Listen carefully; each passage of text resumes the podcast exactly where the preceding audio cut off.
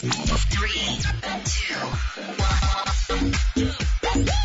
Radio. 時刻は午後9時を回りました。岡山のシテ FM レディオモモと雑誌プラグによるタイアップ番組プラグレディオ。パーソナリティの雑誌プラグ編集長山本。こ編集部の原田さやかです。こんばんは。んばんは。ということで2020年最後の放送回になります。そうですね。ちょっと気持ち、声に張りがありますね。気持ちね。ね。気持ちね。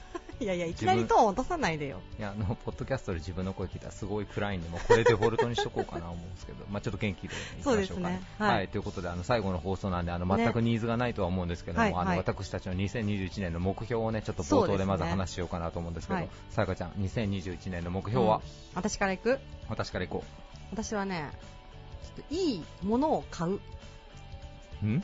ちょっとわからなかったね。ちょっともうちょっと、もうちょっと全集中の呼吸で喋ってもらっていいかな？全集中で言うと、全集中で言うと？全集中バージョンで言うと、あの財布をね、うん。私結構長いこと使ってて、ボロボロなんですよ。財布買わんといけんなって思ってたんですけど、はい。なんかこう私結構その一過性の買い物をしてしまうはいっ。ていうのがちょっとなんか最近良くないなと思って。何かな一過性の買い物だ。からこう、向こう1、2年のことしか考えてない買い物。安物買いの銭失いってやつね。そうそうそうそう。はいはいはい。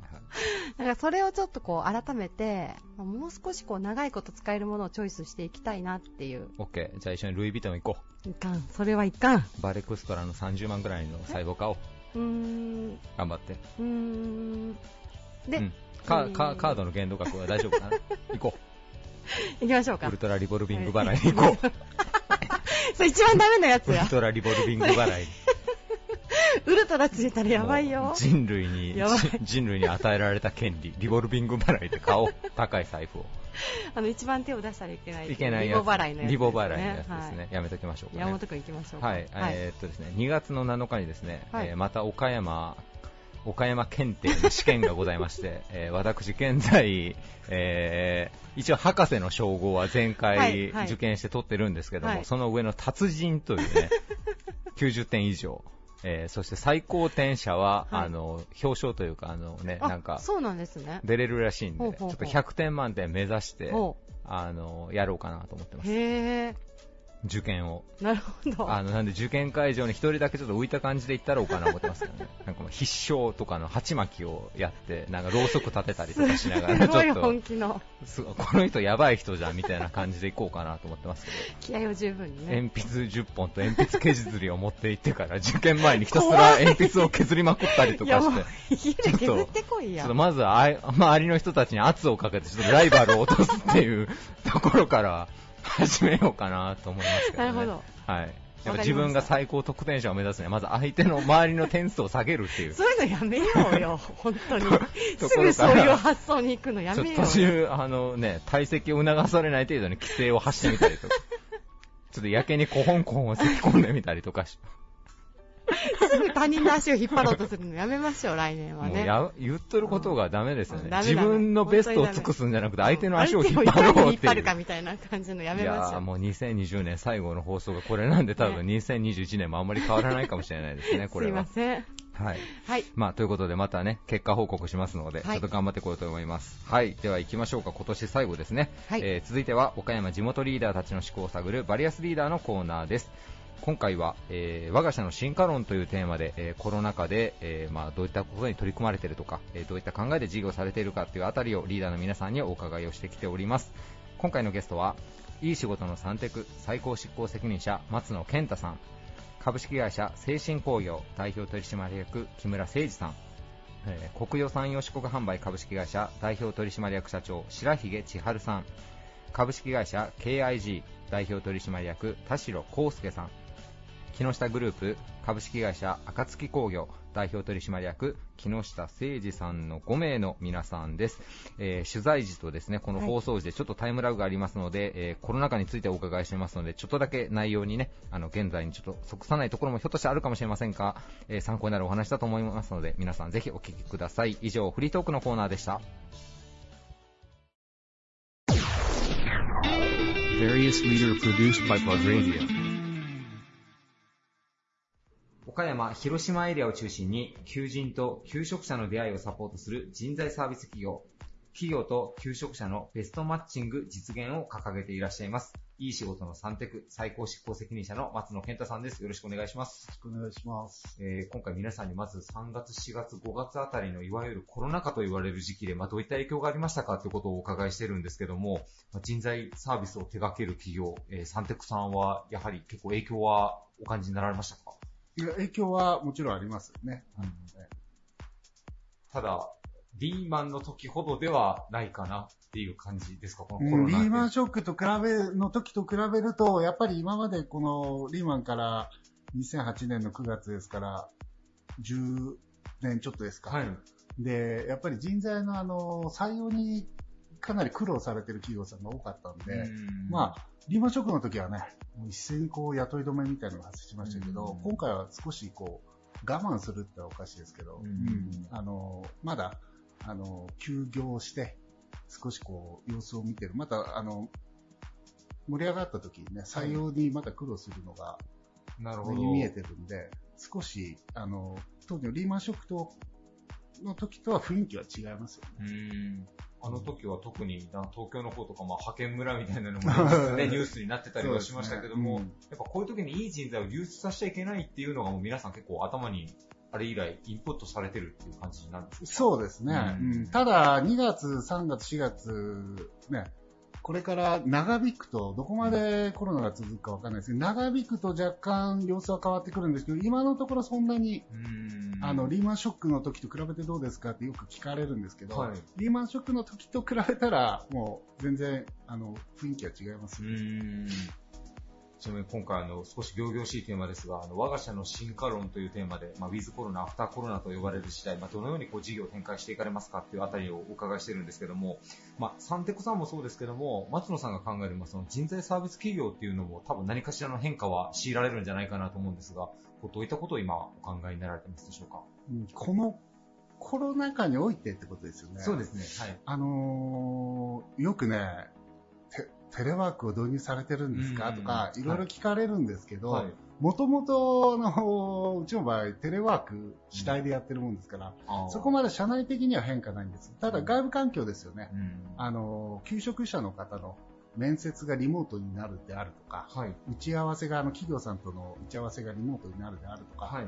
まあ、あの、その辺が一部ありましたけど、全体的にじゃあどうかっていうと、新卒採用だけにおいては、その、一時二次面接がリモートでやって、最終面接だけは、あの、対面はい。っていう形が、一部リモートって入ってきますけど、うん。中途採用においては、ほぼほぼ、あの、今までと変わってない、あの、対求職者の方、対お客さんが、それほど変わってないんで、何かがじゃあ変わったかっていうと、まあ、社内的には前からそういう体制、うん社外的にも変わらないっていう、そういう感じですね。ただ、あの、ピークの時はちょっと違いましたけどね、うん緊急事態宣言が出てる間だけ。なるほど、なるほど。はい。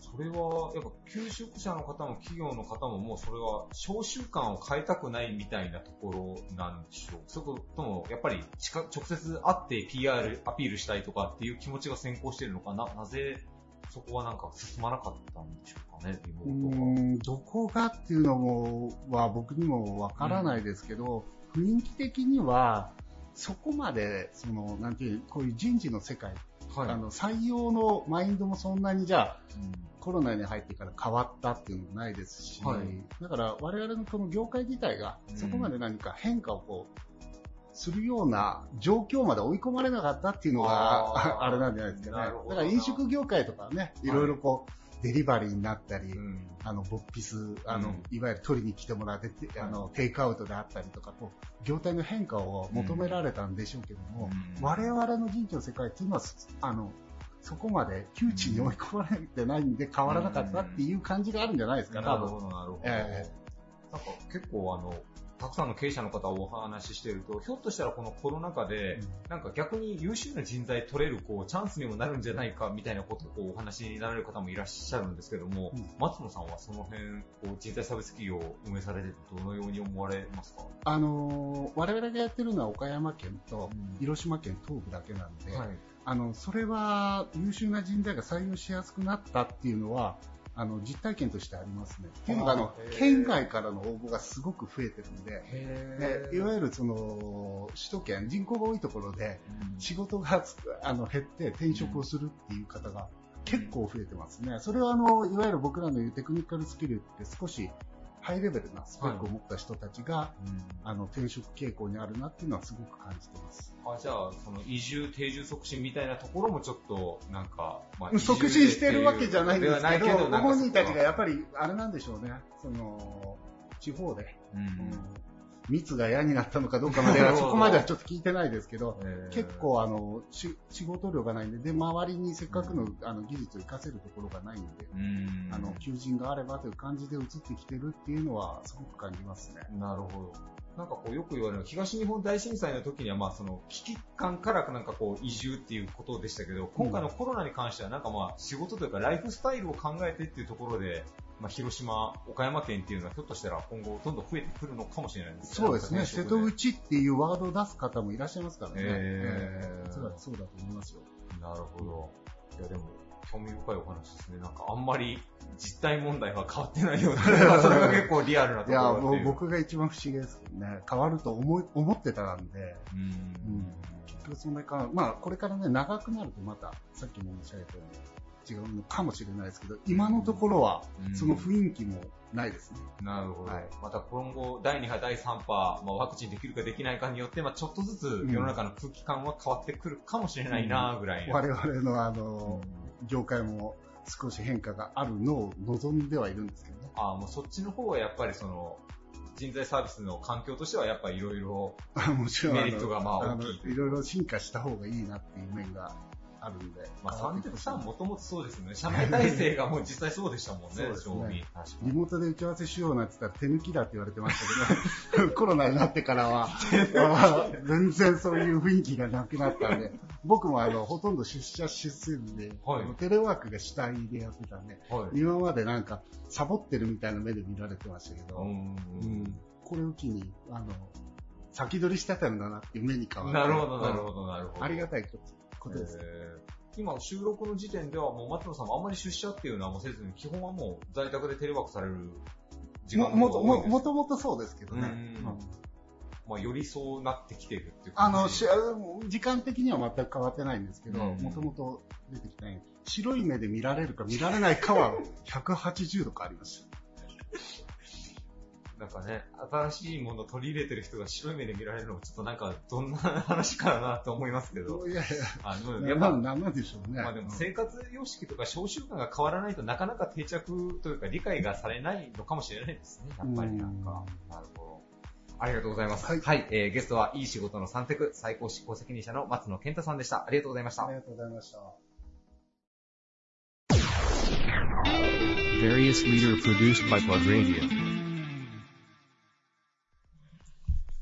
玉野市を拠点に土木工事、造船工事を手掛ける企業、社内イベントを通して地域貢献活動にも携わられています。株式会社精神工業代表取締役の木村誠二さんです。よろしくお願いします。はい、よろしくお願いします。えーね、あの、皆さん今回取材してるんですが、ちょっと放送とね、取材でちょっとタイムラグあるんですが、まずはあの、木村社長、えー3、はい4、5あたりの俗に言う、まあ、コロナ禍と呼ばれる期間、精神工業さんもやっぱ何かしら影響はあったんでしょうか？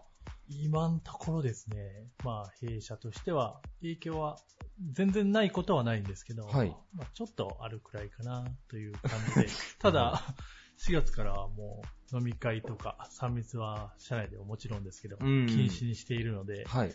ゴルフも、はい。あ、ゴルフもですか？C5 はもう僕も社員も出ないというルールで、で6月からポロポロ、まあ、ね、会食少ない人数で、ね、やっていこうかな、ぐらいな感じです。なるほど。仕事的には、今はまだうん。そんなには影響はないかなっていう、えーこれからあるかもしれないなるほどぐらいで。すね。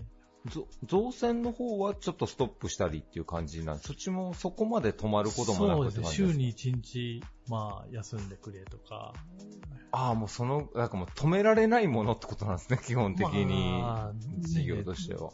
ちょっとまあ仕事はコロナの影響で少なくはなってきてるけど、うん。うんまあ乗り切っていかな意見ですね。なるほど。はい。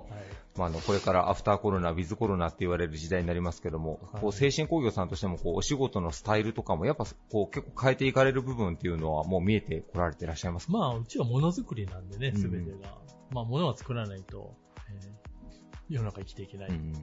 いろんな意味で、あの、貢献していってるつもりではあるんで、はい。ものはどんどん作って、量は減ったとしても、まあ、ゼロになることはないのかなと。なるほど。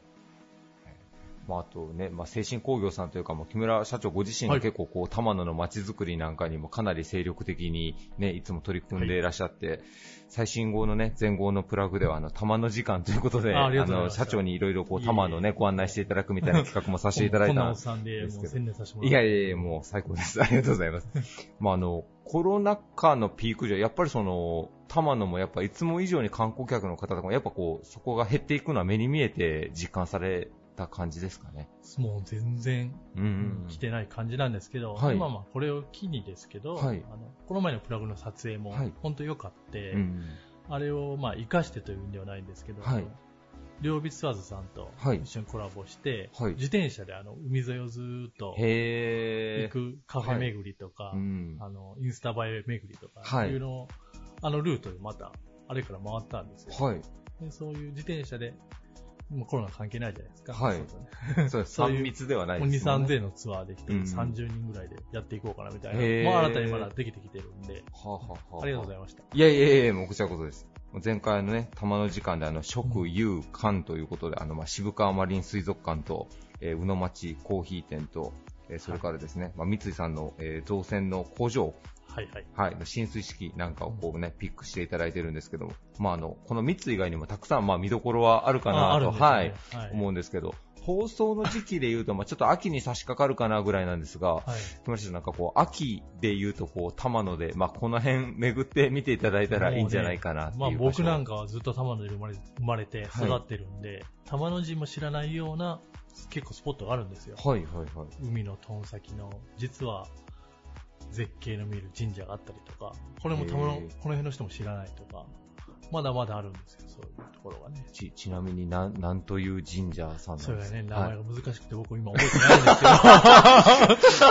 すけど。うんすぐ覚える、いつもすぐ覚える、すぐ忘れるんですよ。でも、ええと、ええとこなんですよ。はい。まあでもね、神社仏閣結構あるあるですよね。それなんか、息の名前わかんないありますよ。海沿いのね、いろんなスポットが。えーやっぱもう秋の海沿いの景観とかもやっぱなかなか見どころあるよってことですね、あります、あり玉野は。渋川だけじゃないんで、海岸は。なるほど。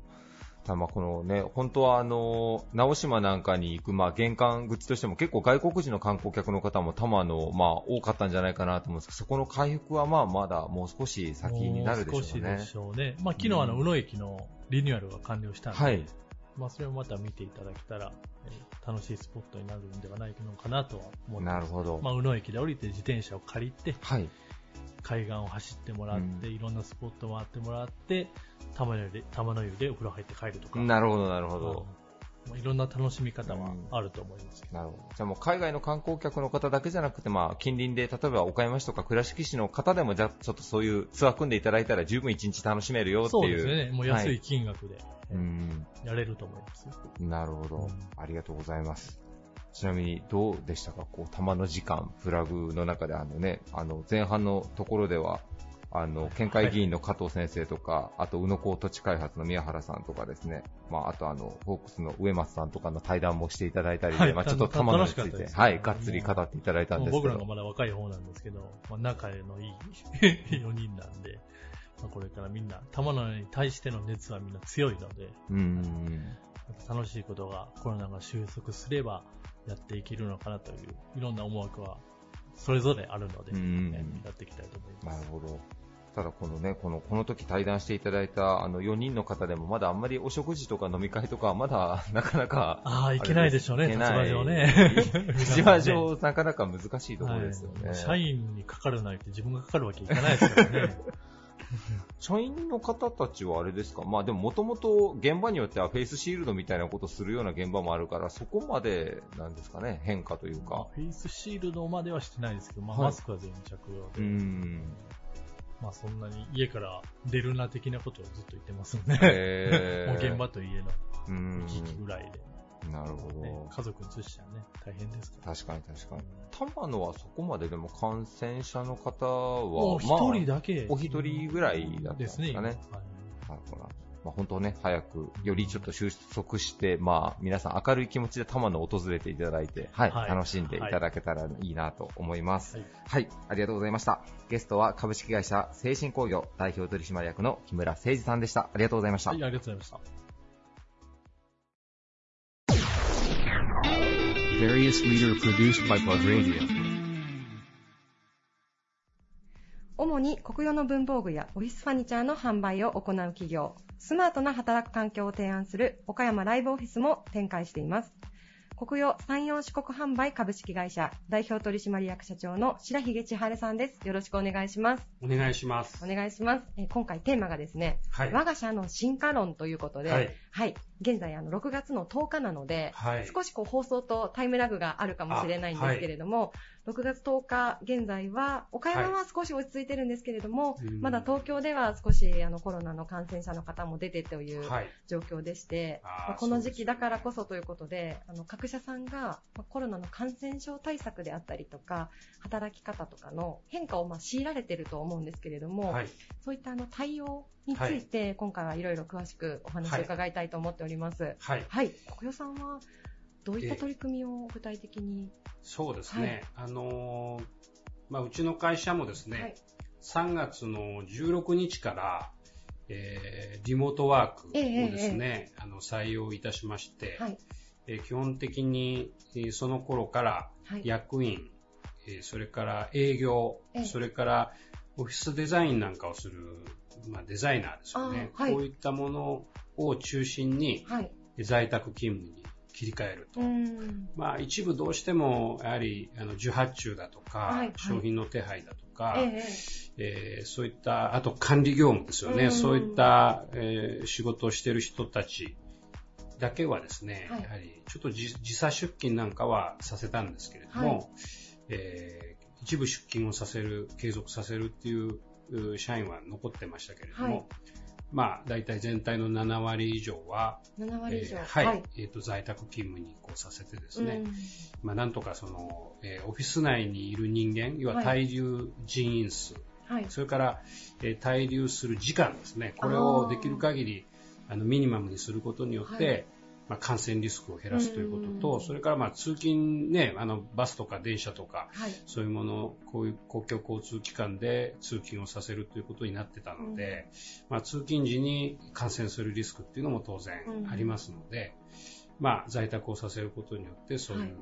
リスクも抑制できるということで、まあ、できる人からはい。やっていこうということで、やってまいりました。なるほど。はい。社長ご自身もええリモートワークをされていらっしゃったとそうですね。はい、私は、あの、一応在宅、まあ、役員、えー社長もというお話をさっきしたんですけれども、あの自ら率先してうん、在宅勤務を、うん、あのやろうとはいいうふうに私が宣言しましたので、はい、言った人間がやらないわけにはいかないので、はい。やっておりました。なるほど。はい。あと今日あの出こちらに伺った時はですね、あの早速こう体温のあ測標がございまして、はい。はい、あの測ってええ。利用させていただいたんですけれども、はい。すいませんね。いえとんでもないです。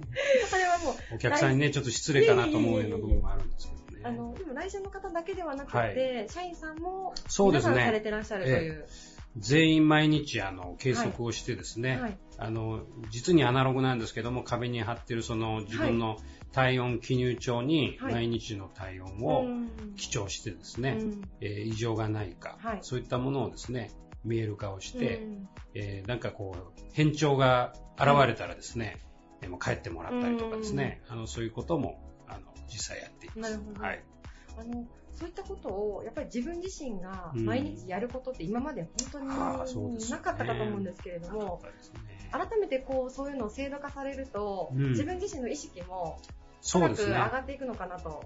はい。はい。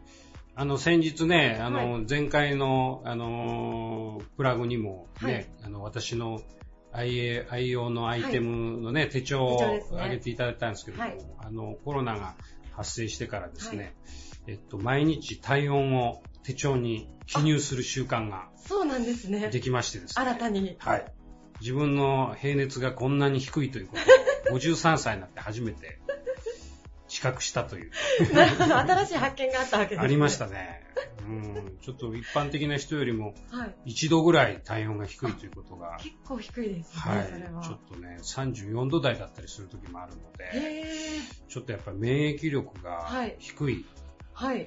えーんじゃないかなっていうふううんに、ちょっとこう、自分のことが心配になってきてますね。うんでもあれですね、新たな発見はい。と、またこう、新たな対策というか、そうですねそう。いうのにもつながりますね。気づきがありましたねうん。はありがとうございますい。。いえいえ。あの、オフィスでの取り組み、まあ、各社さんされてらっしゃると思うんですけれども、今回、まあ、テーマで合わせてお伺いしたかったのが、はい我が社の進化論ということで、はい。やはりこう企業さん今まで様々な対応、あの変化に対すえる取り組みされてきたと思うんですけれども、ちょっと白石社長にお伺いしたかったのが、こちらのあの、国用さんの会社に、多分来社されたら、もう皆さんはお分かりかと思うんですけれども、すごく素敵な岡山ライブオフィスということで、はい。こちらは社長が就任されてから、はい。こう作られたものだというそうですね。えっ、と、私が社長になった年はいに、このオフィスを作って、はい。えー引っ越しをしてきて、はい。まあ、それまでの社屋には社長室っていうのがあったんですけども、まあ、あの、ご説明している通り、このフリーアドレスという、はいあの、えーまあ、いろんな机とか椅子とか、それから使っている道具、文房具も含めてですね、一応、ここを利用する社員全員ではい共有するというようなね、うんコンセプトで。それまでは一人に一個ずつ席を与えて、はい。えー固定席で仕事をしてたんですけども、それをまあ、あの、全員でね、あの、ただあの、人数分は所有してなくてですね、はい。えー稼働率を上げるために、はい。あの、いる人間が、その少ないいろんな備品だとか、ええーそういう道具をですね、えはい。えー共有して使おうというコンセプトで、まあ、あの、経営の、要は投資対効果というか、はい。かけた費用を稼働率を上げることで、はい。えーまあ、あの、生産性を上げていこうということってきたので、はい。まあ、社長室もその時に、だから、もう、ほとんど会社にいない私のね、専用の、まあ、あの、机も椅子も部屋もいらないということで、まあ、やってきたんですけどね。はいはいそこもあの、かなりこう、大きな変化ではあったかと思うんですよ。大きな変化ですね、うん。ちなみにその白井社長の、肝入りといいますか、ええ本当にその発案でされたことだと思うんですけれども、社員さん皆さんの反応あ、はい。どうでしたか、その当時はね、やっぱはり自分の縄張りみたいなものにみんなこう慣れていたので、うん。やっぱり自分の席がないとかね、うあの、いうことにはすごくやっぱり抵抗がはい。あったと思いますね。はい。それからまあ、それまでは自動車通勤を、えーまあ、してた、まあ、そのええ郊外にね、オフィスがありましたので、あ、はい。だからその通勤自体も公共交通機関でしないといけないっていうね、こう時間的な制約が出てきますよね、うん何時の電車とか何時のバスに乗らないといけないっていうのがあるから、だからそういう意味でのこう制約がいっぱい出てきて、あの不自由になったっていう感覚がね、はい。やっぱりその当時あったと思うんですけど、ただこの制約があるっていうことにはだんだんやっぱり人間ってはい。慣れていく。うんあの、適応していくっていうのはやっぱり人間だと思うので、もう、あの、5年経つんですけど、はい。あの、かなりその辺はもう全く違和感なく、うん。あの、使えてると思いますし、はい。まあむしろね、やはりそういう固定席じゃなくてええ。フリーアドレスにして、えーまあだから人がいない時なんていうのは割とオフィスもね、うん。広々としてるし、で、まあ結局、あの、物を置く場所と仕事をする場所を分けるっていうのはフリーアドレスだって毎回言ってるんですけど、はい。まあそれを実現するためにペーパーレスにしたりだとか、例えば Wi-Fi の環境で、例えばこういう、えーラップトップ型のパソコンを、ええ。ーいろんなところにモバイルでこう持ち運んでですね、はい。まあ、サロンも含めてどこででも仕事ができるっていう形にしてたがゆえにですね、あのコロナ対策でですね、えー例えば在宅に移行しやすかっただとか、リモートで仕事ができるようになっていただとか、最近言われてるソーシャルディスタンス、ええやはり人と人との距離を、まあ、机の置き場所だとかそういったものに制約を受けずに、割とあの距離をしっかり保ってですね、感染予防対策もしながらはい。できるようになったのも、やっぱりそういうオフィスの改革を。まあ、進化をさせてたからじゃないかな、うんあのいうふうには思ってますけどね。やっぱりこう、おお話を伺っていると、はい。進化っていうのはこう常にアップデートしていく、ねということですよね。そうですね。だから、あ、あの時にこうしといてよかったな、うんみたいなことが、やっぱり今ね、うん。あの、現状の、あの、維持というか、はい。現状の踏襲だと、なかなかそこまで飛躍できないと思うんですけど、なんか変えてストレスはあったけど、あ、はい。あれをやってたから、今この急激な変化を求められるときに、ある程度スムーズにはい。対応できたんじゃないかな、というようなところは思いますなるね。ほど、なるほど。うん。確かにあの、ここちらのオフィス伺うと、はい。あのまあ、今すごく広いあのスペースの横にあるお部屋でお話を伺ってるんですけれども、こちらではあの、今ははい。ちょっとお休みされてると思うんですけど、定期的にこうイベントも開催さそうでれたり、すね。ワークショッはいプで貸し出されたり、そうなんですよ本当ね。にこう広く開かれたオフィスっていうのを、はい。社長ご自身はやっぱり作っていこうと。そうですね。はい。あの、今、リモートワークがね、ええ。まさにあの、う普及していっててですね、特に東京、大阪なんかではもう、オフィスいらないんじゃないかみたいなねことまで言われてる、言われ始めてると思うんですけど、なんていうんですかね、結局、あの、リモートワークでもう、えあの、何でも済んでしまうっていうことだとね、やっぱり、それこそオフィスいらないっていうことに、まあ、要は、えー答えが決まっちゃうと思うんですよね。だけどやっぱり、なぜじゃあオフィスがないといけないのかっていう意義ですよね。はい。オフィスを構える意義っていうのは、やはり、えっと、社員だけじゃなくて、はい。外部の人うん。とやっぱり交わり合ったりだとか、今までやったことのなかったような催しをですね、はい。創作活動も含めて、はい。えー一緒にやったりとかですね、あのやっぱり効率化っていうことで言うと、まあ、在宅勤務によってもちろん実現できると思うし、時間の使い方も、えーおそらく通勤時間がいらなくなることによって他に回せたりっていうことの、ねメリットっていうのはやっぱり圧倒的に出てくるから、今そのいい面ばかりがこうね、効率化されることによるいい面ばかりが在宅勤務の、こうなんていうか、フォローウィンドウになってると思うんですけど、でも企業間の本当の意味での勝負を決めるのは、結局その創造性だとか、要は売り上げが増えるとか、はい。もっと言うと人と出会う機会が増えるだとか、はもっと言うと今までやったことのないようなものが始められるだとか、うん。人の成長につながるみたいなこと、えーこの要は、えーアウトプットというか、はその出力というか成果が上げられるようなね、やはり物が高められない限りは効率化がいくら進んでも本当の意味での生産性は上がらない。というふうに思っているので、うん。まさにあのオフィスっていうのはそういう場だということで、えー外部にも開放していろんな人がこうね会社の中にとどまらずいろんな人たちがここで出たり入ったりしながら活性化しつつオフィスのパフォーマンスを高めようっていうのはこの会社のコンセプトだったので、まさにここからがそのオフィスの進化を問われるというかね、ここでもしあのその答えが出せなかったら、はい。もう極論言うと、もう別にオフィスなくてもいいじゃうん。みたいなことに、やっぱりなってしまうんじゃないかなと思うんですね。いや、でもとっても今のお話分かりやすくて、うん。まあ、やはりこう、どうしても効率化はい。っていうところに目を行かせがちなんですけど、そそうですねええこだけ追求しても、はい。アウトプットがないんだったら、そうです。結局意味がないよということですよね、おっしゃる通りですね。はいまあ、まあ、それはもう今の世間がね、それ示してて、やっぱりね、会社に出勤する、それによって公共交通機関を使う、新幹線を使う、車を使う、ね。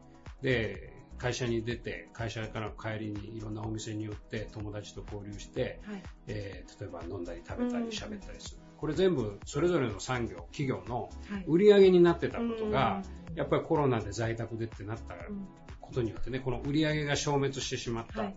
だからこんなにですね、はい急激にいろんな不景気だとか不況だとかっていうことが、やはり、えーもう目の前にね、うんこうリスクとしてやっぱりこう迫ってきてるのは、やはりさっき言った効率化は進んでるけど、はい。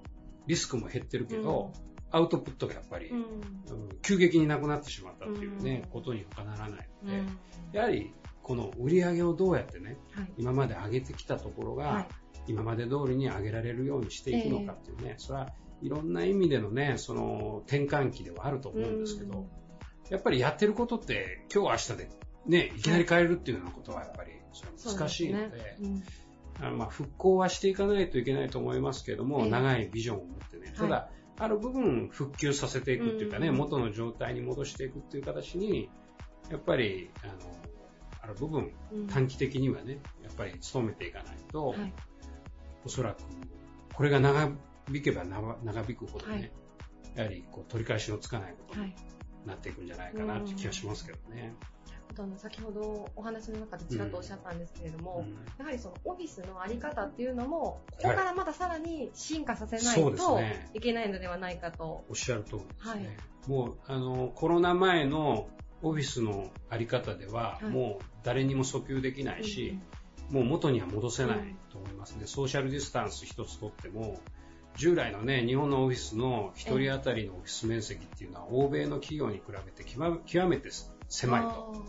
あの、ちっちゃいスペースにね、はい。あの、対抗式で机をガッと詰め込んでね、はい。はい狭いところにギュッと押し込んで、ええで、仕事をしていくっていうのははい。日本の、こう、なんていうか、こう、ね、あの、オフィスのイうん。メージ、まあ、観光庁のオフィスなんか言ってもそうだと思うんですけど、ね。ただそれを2メーター開けなさいっていうことになった時点でね、まあ、もうちょっとこう、スペース広く取らないとダメじゃん。はいね。じゃあ、テナントビルにいて、今まで100人入れたところを、じゃあ50人しか入れないから、じゃあ、2フロア借りることにしようかと。それまで1フロアだったのええ。を倍にしようかって言ったら、これ、家賃が2倍になっちゃって、固定費が上がると。うん。そんなことはやっぱりできないですよね。ということは、やはりそこに滞留する、要は出社する人数、うん。出社率っていうのをある程度定めて、オフィスの中でのこう一人当たりの面積っていうのを広く取りつつ、じゃあ、受け入れができない、出社できない人間はどうするんだっていうと、そこはもうリモートワークを制度化していって、トレードオフしていくと。いうようなことがね、やっぱりこれから求めていく,、うん。いくだろうし、求められていくだろうし、うん。そう考えたらやっぱり元のね、はい。全員が出社して、はい。向かい合って、で、1メーターぐらいの距離のところで、飛沫を飛ばし合ってみたいなね、うん。形のものは、はい。あの、なかなかこう、まあ、今現時点ではえね、えまあもうウイルスが収束して、あの、リスクが減ってってなったええらまたね、段階的にうん元の状態に戻っていくかもわかりませんけど、今今やっぱりちょっと難しい。すね。まだまだおそらく、おそらく放送の時にも、まだワクチン残はってますかね。完成してないんじゃないのかなと。ね できててほしいですけど、はいまあ難しいですよね、きっとね。なので、その要するに白木先生おっしゃるように、はいやはりこう、すべてリモートワークに切り替えるとかではなくて、うんまあ、いいところはいい部分で、そうまい具合に取り入れながら、そうですね。今までのいいところもしっかり残す、まあ、その取捨選択もとても大切なのかなとおおってて。ね。まあやっぱり会社っていうのは、オフィスっていうのは、まあ家で言うと玄関であり表札だと思うんですよね。じゃあこれがなくていいのかという。うんじゃあ国与さんってどこにあんの、はいね。国与の人と会おうと思ったらどこで会えるの、うん。って言った時に、で、国与さんの商品ってどこに行けば、うん。その体験できるの、うん。みたいなことって、みんながリモートで家にいたんじゃ、これやっぱりできないですよね。だからそういうやはり、えー会社の顔として、はい。それからお客さんを迎え入れる、やっぱり、この現入り口として、はい。ね、でそれから、えーと当然さっき言ったような在宅勤務ではできないいろんな創作活動だとか、えーいろんな人と人との交わりだとか、はお互いをこう高め合えるっていうね、まあ僕はやっぱり仕事の場っていうのは、はい。あの当然に事務処理だとかっていうこともするんですけれども、はい。やはり自分を成長させる場だというふうに思っていて、成長はもちろん自分自身でもできるんですけれども、いろんな周囲からのね、刺激を受けたりだとか、なんか気づきをもらったりしながら成長していく。僕自身もやっぱり、あの、上司だとか、ええ同僚だとか、はい。ね、えー先輩に育ててもらったっていう、うんそれによって成長した。じゃあ、それを成長させてくれたのはどこかっていうと、やっぱり会社だったっていう自覚があるので、じゃあそれをリモートワークで人が交わらないようにして、はい。ね、あの、そういうワークスタイルを作っちゃって、従来のような成長がね、やっぱりうまくできればいいですけど、えっ、と、僕の想像力の中ではなかなかそういうイメージができないので、あの、やはりそのオフィスの価値みたいなものをね、やっぱりある程度維持、もしくは、ただ、在宅でできるだとか、リモートでできるみたいなものは、はい。オフィスの要素の中から、まあ、できる限りこう、うん取り除いていって。まあ、それによってスペースも生まれますよねはははは。例えば、紙の書類を置いてるだけのスペース。ありますね。保管庫みたいなね。あんなのはもしかしたらもういらないかもわかんないですよね。そうですそうね。ですね。なんかこう、意味がないようなね、うんただ物置のために置いてるだけのようなものは、あの、もうその中から排除していって、うん逆に他の機能にやっぱり転用するということが、えー今後求められていくうん。というふうに思いますね。そのこれから先に、まあ、またこう今のライブオフィスという素晴らしい空間あるんですけれども、はい。もしかしたらええ。この先、さらにアップデートしたものを、アップデートしますよ。ね、社長ご紹介いただけるかもしれないということで。まあちょっとね、体制を整えるのに多少時間かかると思うんですけど、はい。もう前とは違うね、うん。やっぱりオフィスにですね、うん。生まれ変わって、で、ただもういきなり飛躍的なものをポンとお客さんに見せるというそのお客さんからしてみたら、はい。えーまあね、我々より当然ね、そんな進んだオフィスで仕事をされているところはない。もっと言うと、えー昔からあるね、ええ。あの昭和型のオフィスで仕事をされている企業さんいっぱいある。そんなお客さん連れてきて、いきなりコロナ後のね、うん。飛躍した結果だけを、結果出来上がったオフィスだけを見せても、うん。えーなんでっかこれみたいなね、うん。形になってしまうだけなので、我々がどういう形でそのオフィスにたどり着いたかみたいなね、うんプロセスもちゃんとご説明できるような形にして、披露できたらなというふうに思ってますね。楽しみですね。あ、はい。はい。どういう形になるかはわかりませんけど、はいやっぱりちょっと、あのお客さんにわかりやすいようにはい。アップデートをしたいと。ぜひ。はい。それをまた次回のラジオで、そうですね。はい、教えていただける範囲で結構なので、また教えていただけたらなと。そうですね。はいそれと一つだけあと付け加えておきたいのは、はい。自分手帳の話がね、ちょっとさっきあったんですけど、ええ自分手帳に私全部やっぱりプランを立てて、はい。自分の行動もやっぱりその後記録してるんですね。そういう意味で言うと、これトレーサビリティって言われて言わはい。れてますよトね。レーサビリテうん。あの結局ね、あの、感染経路とかを例えば辿っていくときにどこで何ィ。やってたんだみたいなね。るあの、自分手帳はそういうのにも向いてますね。僕は感染してないですけど、ど。はい。はい。仮に何かあった時に、そうですね。あもうでもそれを推奨されてますもんね。今そうなんですようだからこう、記録がしっかり残ってるのがいいな。んなるほど。それもコロナで一つ気づいた。はい。あの、今までやっていてよかった点の一つですね。そうですね。じゃあ、あの、あれですね。皆さんにもぜひ装備品として、そうですね。はい。また考えていただきたいものですね。うんただ私の手帳を見るとみんなはいドン引きしてしまうので、ちょっとまた映像で今度はお届けできたらなと思ってます。ぜひね、はい見せたいですね。ありがとうございます。いいねはい、えー本日のゲストは、国用山陽四国販売株式会社代表取締役社長の白ひげ千春さんでした。ありがとうございえました。こちらこそどうもありがとうございましありがとうございた。ます。Various leader produced by Plug Radio.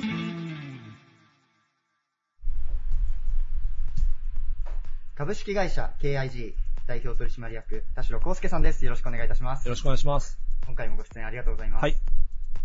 あの今回のテーマ、我が社の進化論ということで、はい皆様にお伺いしてるんですが、うんえー今収録6月に行っておりまして、まあコロナ禍の中、真っ最中ではあるんですが、あの、ちょっと将来の話を聞かせていただければと思っております。はい。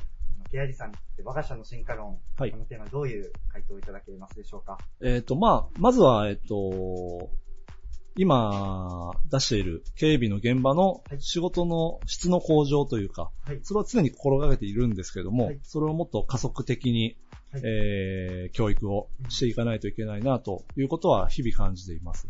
ありがとうございます。うん。質の向上はいということなんですが、あの、すごく人材育成というか、あの、社員さんとのコミュニケーションに力を入れられているんじゃないかなと思ったりしてしているんですが、はい。そのあたりはやはり意識されて、そうですね、えっと、僕が意識しているのは、はい。核となるメンバーとの、えー交流というかうんコミュニケーション、えっと、一対一で話し話せるような場を、はい。えーちょこちょこと作っていくこと。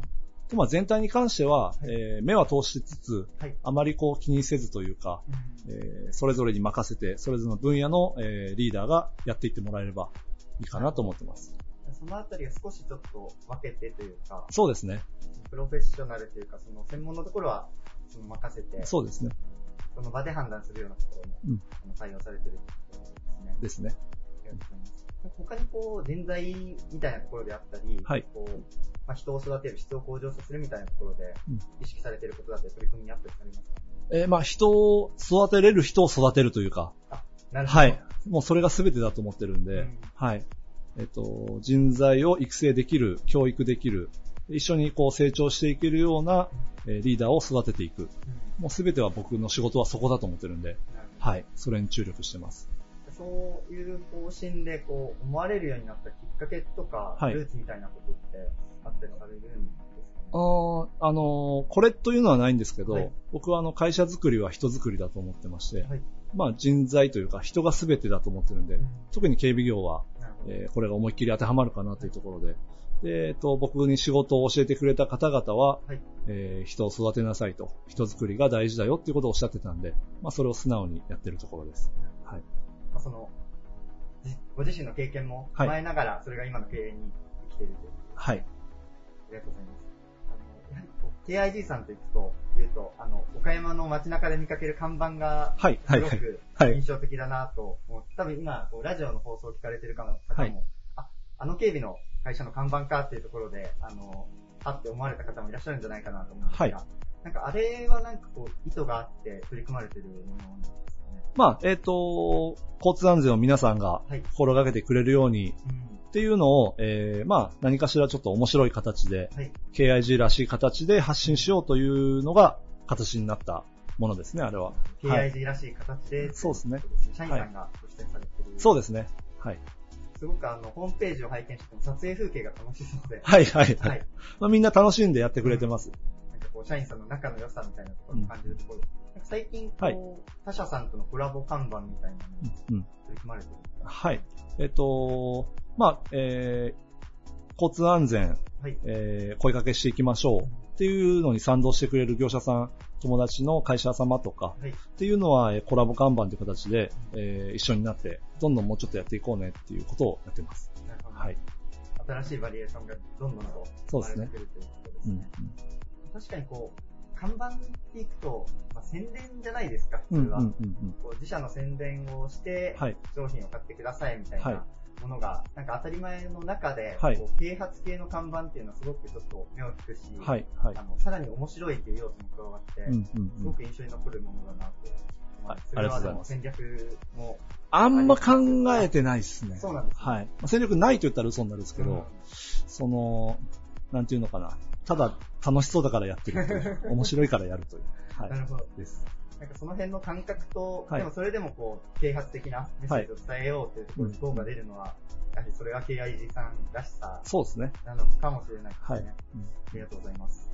あの、今回その我が社の進化論ということはいで伺いましたが、KIG さんの回答としては、どんどんと質を上げていくということで、はいそうですね。今回ご回答いただきありがとうござはい、ありいました。がとうございました。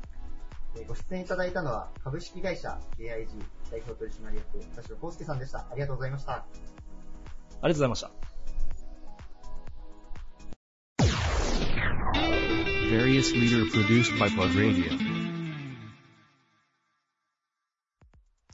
木下グループ株式会社暁工業代表取締役の木下誠二さんです。よろしくお願いします。はい。よろしくお願いします。お願いします。えー社長、今回ですね、はい初めてご登場いただくということで、ありがとうございます。はい木下社長、あの、ちょっとまず冒頭に、木下グループさんの、あの、ご紹介、簡単にしていただいてもよろしいでしょうか？はい。はい。あのー今、えっと、ご紹介にあった、えー、暁工業っていう会社が、いわゆる建設、土木業をやってるんですけど、それを、まあ、母体とした、あと、えー運送業、運送業も、あのーえっと、いわゆるダンプの運送、あと警備業、これもどちらかというと、建設業主体のあの現場に立立つ、えっと、警備業。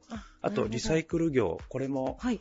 えーどっちえーこれも、あのはい土のリサイクルをやってるんで、いわゆるその土木に伴う、その、えーリサイクル、なるほど。あとその他もろもろやってるんですけど、はい。ぜ全部で10社ぐらい10社。のグループで、はい。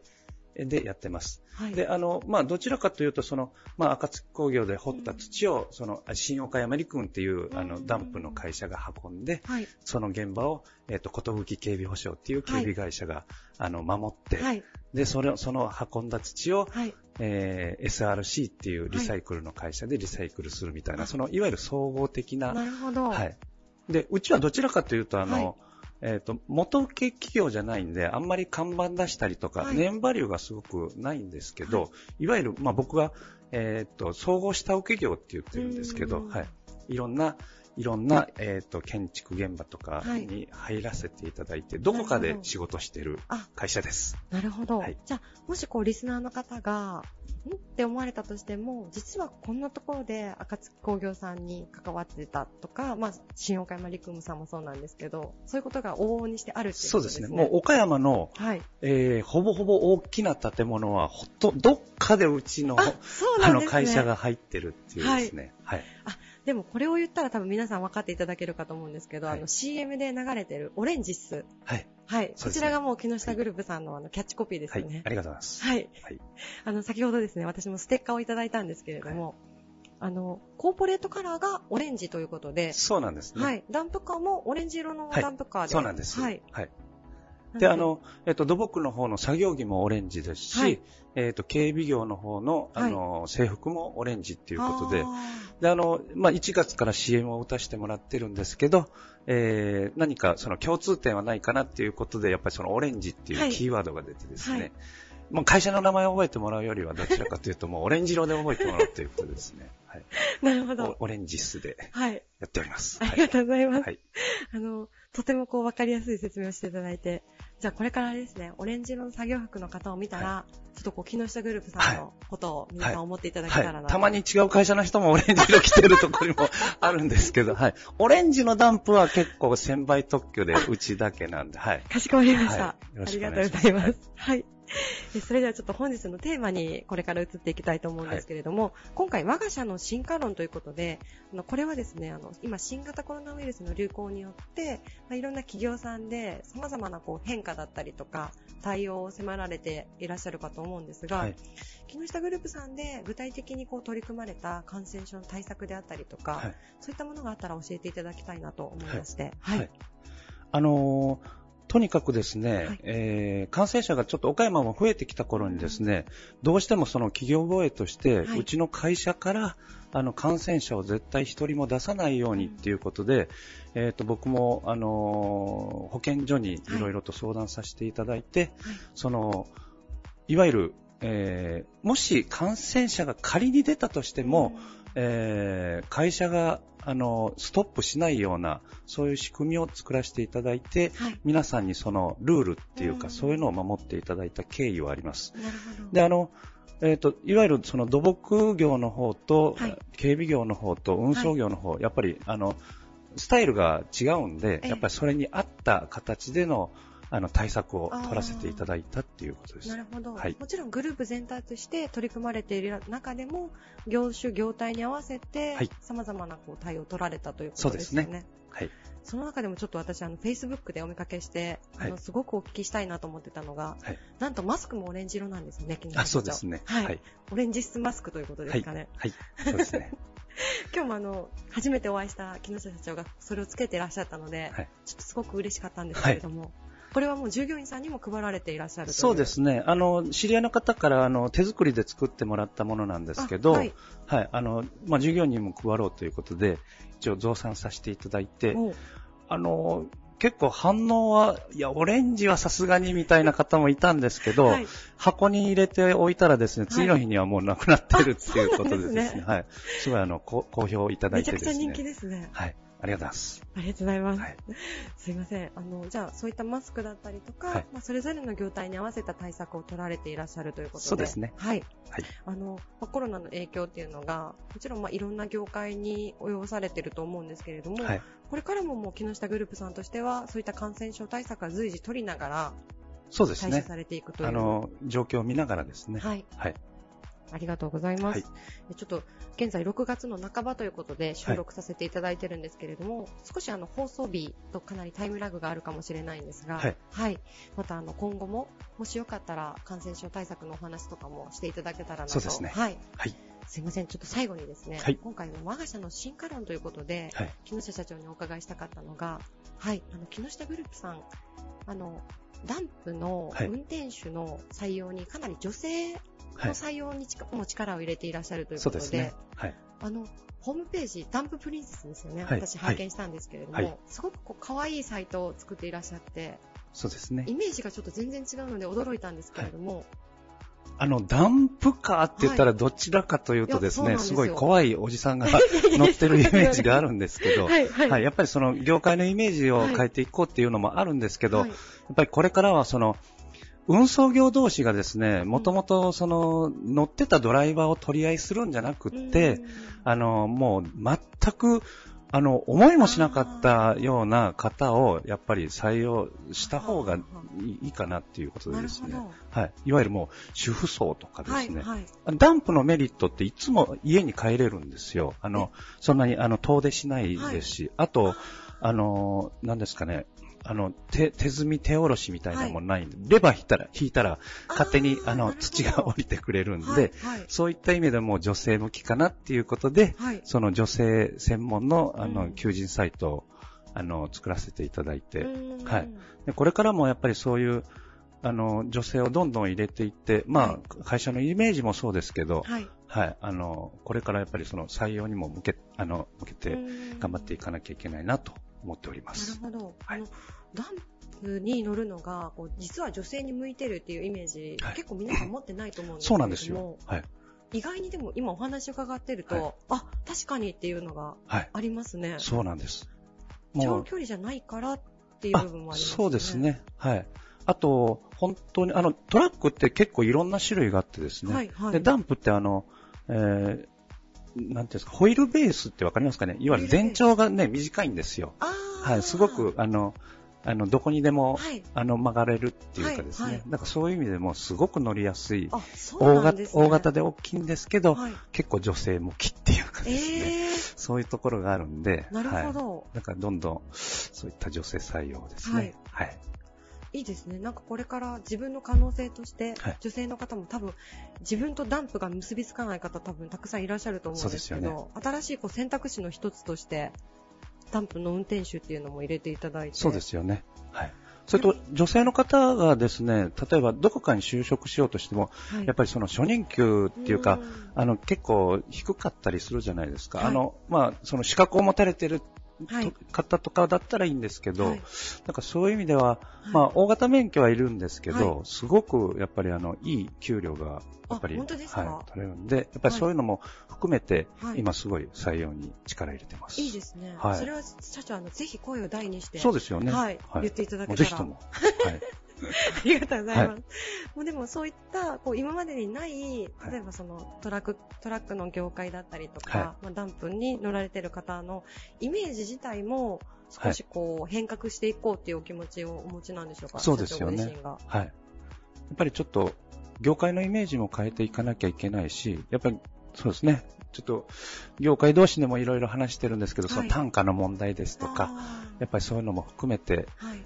あのーせっかく、まだ仕事があるのに、どんどん、あの、縮小化している、ちょっとそういう業態なんですよね。だからちょっと、これからやっぱり考えていかな、業界全体を考えていかなきゃいけないなっていう時になってるんで、まあそういう意味も含めて、はい。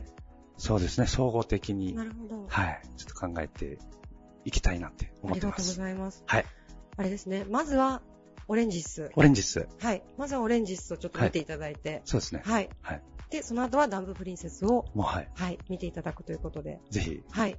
ろしくお願いします。ありがとうございま。ありがとうございますはい。えー本日のゲストは、木下グループ株式会社暁工業代表取締役の木下誠二さんでした。ありがとうございました。ありがとうございました。